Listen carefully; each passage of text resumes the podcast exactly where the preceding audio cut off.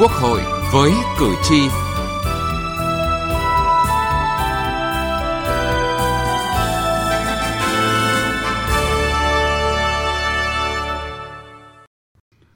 Thưa quý vị và các bạn, theo báo cáo thẩm tra về tình hình thực hiện chính sách chế độ bảo hiểm xã hội của Ủy ban xã hội của Quốc hội, đến hết năm 2020, tổng số kết dư của Quỹ Bảo hiểm xã hội và Quỹ Bảo hiểm thất nghiệp ước đạt hơn 953.000 tỷ đồng. Các quỹ có tính chất ngắn hạn về cơ bản đều bảo đảm khả năng chi trả có kết dư lớn. Thảo luận tại tổ cũng như bên hành lang kỳ họp thứ hai Quốc hội khóa 15, một trong những vấn đề được các đại biểu quan tâm là bảo toàn phát triển quỹ bảo hiểm xã hội. Vậy cần những giải pháp như thế nào để vừa quản lý tăng quỹ, vừa sử dụng có hiệu quả? Chương trình gọi với cử tri hôm nay, chúng tôi đề cập nội dung này.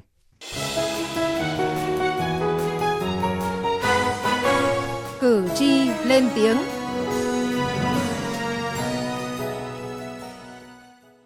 Thưa quý vị và các bạn, theo báo cáo của Chính phủ tại kỳ họp thứ hai Quốc hội khóa 15, số người tham gia bảo hiểm xã hội bắt buộc đến hết ngày 31 tháng 12 năm 2020 là hơn 15 triệu người, giảm hơn 153.000 người so với năm 2019.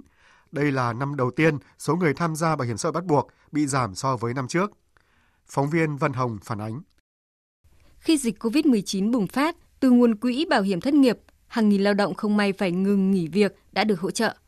Chị Nguyễn Kim Nhung ở quận Tây Hồ, thành phố Hà Nội từng làm điều hành cho công ty du lịch, đang nghỉ việc và bảo lưu đóng bảo hiểm xã hội hơn 132 tháng cho biết.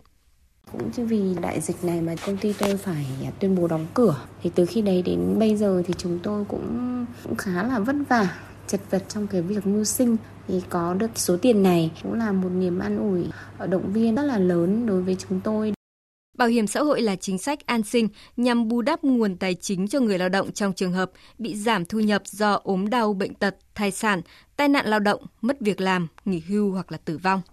Vì thế, không chỉ bảo hiểm bắt buộc mà nhiều người còn tham gia bảo hiểm tự nguyện như chị Nguyễn Thị Thúy, tiểu thương ở huyện Phong Điền, tỉnh Thừa Thiên Huế và chị Vương Thị Lụa ở thành phố Việt Trì, tỉnh Phú Thọ. Tham gia bảo hiểm đi là 10 năm, thì à, giống như có cái lời thì mình nghĩ là giống như mình tích lũy à, hàng tháng một ít đó, để khi xong đi về già mình có lương hưu. Với là khi mà mình có lương hưu là mình được hưởng à, bảo hiểm à, y tế khi đau ốm nữa. Thì giống như mình nghĩ rồi đó giống mà mình làm thì hàng tháng có một phần mô đó để mình tích lũy sau đi về già mình yên tâm hơn. Để mình chủ động có một ít khi mình mình cần chỉ là mình có mình phải phụ thuộc con cái.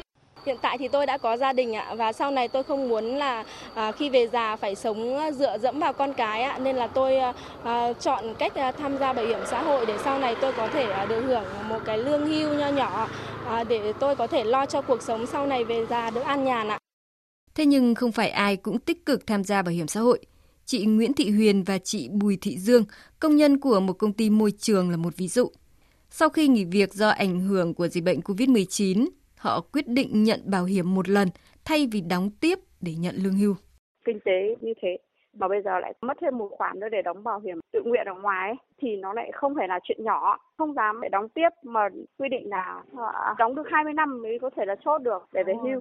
Thế mà mới đóng được hờ hững được có 9 năm 10 năm thì ăn thua gì mà để không có đủ điều kiện để mà đóng tiếp thì chỉ còn cách là rút về thôi chứ. Mới đóng được có 6 năm mà bây giờ đóng thì đến bao nhiêu năm nữa thì mình mới được ừ, hưởng ờ, cái tuổi hưu đấy.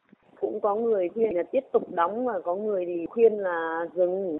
Mà bây giờ ờ, con người mình lại à, ốm đau bệnh tật mình biết thế nào được. Mình thì đang cần tiền để mình trả nợ để mình giải quyết những công việc trước mắt. Quyết định để dừng thì không tham gia cái bảo hiểm xã hội nữa theo báo cáo của chính phủ năm 2020, số người tham gia bảo hiểm xã hội bắt buộc giảm hơn 153.000 người so với năm 2019. Đây là năm đầu tiên số người tham gia bị giảm so với năm trước. Nguyên nhân là do dịch COVID-19 khiến cả người lao động và doanh nghiệp gặp nhiều khó khăn. Tuy nhiên, thực tế còn có một nguyên nhân khác khiến người lao động chưa mặn mà với bảo hiểm xã hội. Đó là hiện tượng trục lợi quỹ bảo hiểm xã hội còn xảy ra nhiều nơi. Anh Nguyễn Trọng Thắng ở phường Hùng Vương, quận Hồng Bàng, thành phố Hải Phòng cho biết.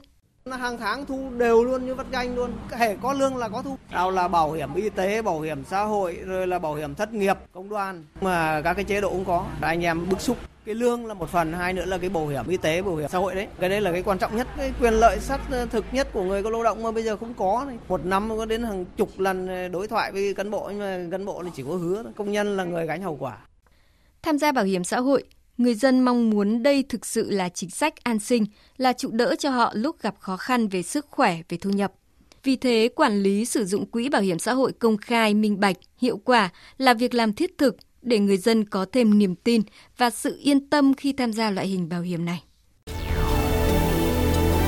Từ nghị trường đến cuộc sống.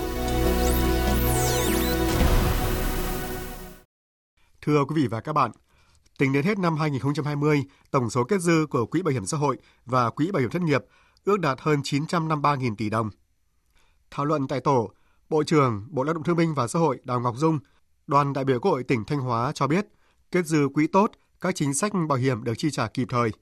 Cái mừng nhất của chúng ta đấy, từ chỗ mấy năm trước ấy, cứ nói đến bảo hiểm xã hội là người ta có một cái câu vỡ quỹ. Thế nhưng đến giờ này đấy, cái kết dư của chúng ta tương đối tốt. Các chính sách về bảo hiểm xã hội, bảo hiểm thất nghiệp, bảo hiểm ờ, tai nạn, ờ, nghề nghiệp, vân vân đảm bảo chi đúng mục tiêu, chi đúng mục đích và cơ bản là thực hiện rất là tốt. Tuy nhiên, thảo luận về chính sách, chế độ bảo hiểm xã hội, nhiều đại biểu cho rằng kết dư quỹ lớn do chính sách còn một số bất cập nên không có căn cứ chi. Đại biểu Đỗ Thị Lan, đoàn đại biểu Quốc hội tỉnh Quảng Ninh nêu ví dụ. Tôi nghĩ rằng là ở đây có một cái vấn đề lớn mà chúng ta cần quan tâm.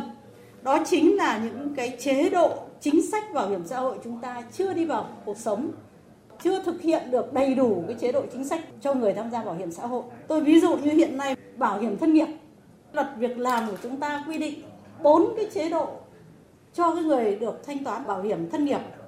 Tuy nhiên thì cho đến nay chúng ta cũng chưa có hệ thống văn bản hướng dẫn một cách cụ thể. Do vậy là còn có cái chế độ mà chúng ta chưa thanh toán được cho người lao động. Cùng chung quan điểm này, đại biểu Trần Văn Lâm, đoàn đại biểu Quốc hội tỉnh Bắc Giang cho biết Quỹ thì có, nguồn lực thì có, nhưng mà chính sách không hỗ trợ gì được cho người lao động, người đóng bảo hiểm xã hội, người đóng bảo hiểm thất nghiệp để mà duy trì ổn định cái cuộc sống vượt qua cái giai đoạn khó khăn nhất thời. Trong khi đó, mặc dù kết dư quỹ lớn, nhưng Bí thư Thành ủy Hà Nội Đinh Tiến Dũng, trưởng đoàn đại biểu Quốc hội thành phố Hà Nội vẫn lo lắng về tình trạng vỡ quỹ. Quỹ này thực chất ấy, nếu như nó vỡ là ngân sách phải bỏ ra. Cho nên là cái trách nhiệm nhà nước ở đây rất là lớn và trong cái số dư này thì phải đầu tư. Nhưng mà nguyên tắc là phải sinh lời và nguyên tắc là phải an toàn. Theo báo cáo thẩm tra về tình thực hiện chính sách, chế độ bảo hiểm xã hội của Ủy ban xã hội của Quốc hội năm 2020, các nội dung chi của Quỹ Bảo hiểm xã hội và Quỹ Bảo hiểm thất nghiệp đều tăng về số người, số tiền so với năm 2019 và nằm trong xu thế tăng đều trong những năm qua. Tuy nhiên, vẫn còn tình trạng cấu kết, lập khống, làm giả hồ sơ hưởng chế độ để lạm dụng, trục lợi, quỹ ốm đau, thai sản. Vẫn còn tình trạng chi sai, chi chế độ trợ cấp thất nghiệp trùng với thời gian đóng bảo hiểm xã hội. Quỹ bảo hiểm tai nạn lao động và bệnh nghề nghiệp, quỹ bảo hiểm thất nghiệp vẫn chi chủ yếu vào một số chế độ nhất định, chưa thực hiện được hết các chế độ theo quy định.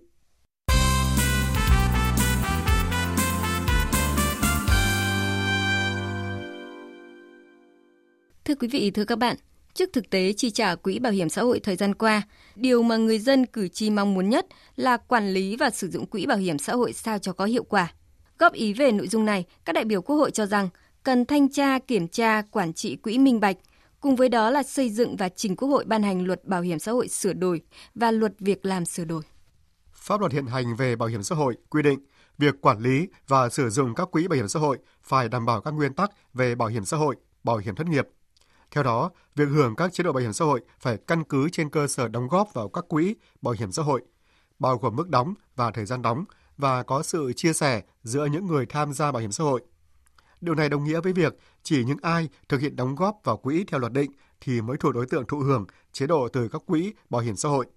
Theo đại biểu Phan Viết Lượng, đoàn đại biểu Quốc hội tỉnh Bình Phước, để quản lý, sử dụng quỹ hiệu quả, đầu tiên phải quan tâm đến công tác thanh tra kiểm tra, từ việc đóng đến chi trả quỹ bảo hiểm có nhiều giải pháp để khắc phục tình trạng lạm dụng để trục lời quỹ.